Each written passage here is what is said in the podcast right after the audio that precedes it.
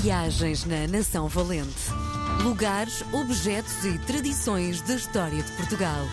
Com Helder Reis. Dia de recebemos na RDP Internacional o grande, o meu mestre, Helder Reis. Viva, não gostas destas coisas, pois não? Sabes que não, mas estou lá todos. Bom, queria-te fazer uma pergunta antes de entrarmos propriamente na história que nos trazes. Queria tentar perceber contigo o que é que acontece depois do fim do amor. E voltamos à temática do amor que deixámos no ar na semana passada. Então, eh, acontece vida assim. Eu não sou especialista, eu de facto estudei muito tempo, quando, quando, estava a fazer antropologia, estudei muito tempo a pessoa e refleti muito sobre isso durante muitos anos.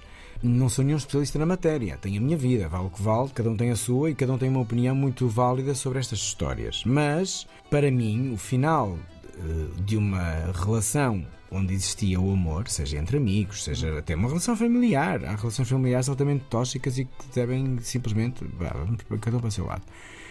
Mas a vida continua e o amor também continua lá, portanto, eh, eu já terminei relações com amigos porque não estava a acontecer bem na minha vida, não estava-me a fazer bem, não, não importa. E continuei com amor e continuei com vida, portanto, vamos lá ver. A, a vida. A vida é muito. A vida para mim tem um, um términos com uma realidade chamada morte. Uhum. Até lá é incrível.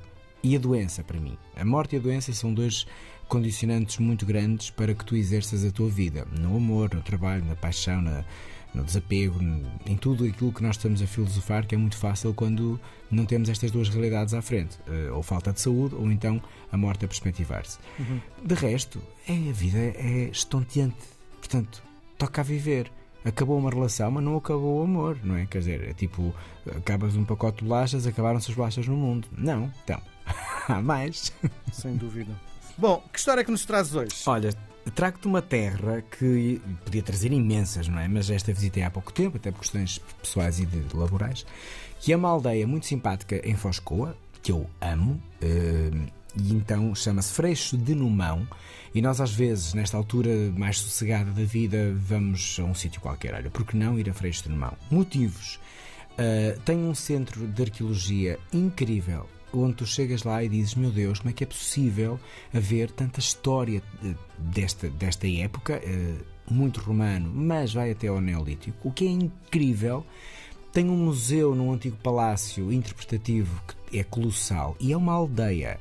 Um, onde tu vais, podes ficar, tem pequenos eh, cafezinhos para tu usufruires, uh, e depois tens Foscoa, com tudo aquilo que Foscoa também tem. Mas o mais impressionante facto é a potencialidade que aquela aldeia tem em mostrar arqueologia de elevadíssimo gabarito nacional e importância também. E a vibração das gentes daquela terra face ao seu espólio arqueológico. É apaixonante. Houve um argentino que visitou Frei Strumão e escreveu um artigo quando chegou à Argentina, onde chamou uh, Frei Strumão Machu Picchu. Um, ele, é a perspectiva dele, pode chamar o que ele quiser. Eu, pessoalmente, ah, eu não gosto, eu não, eu não gosto de chamar a Aveiro a Veneza portuguesa. Eu não gosto de chamar outros sítios às terras. As terras, Aveiro é Aveiro, uh, Frei Strumão é Frei Strumão, não é Machu Picchu, é Frei Strumão, Aveiro não é Veneza, é Aveiro. Porque não dá para fazer assim, não dá.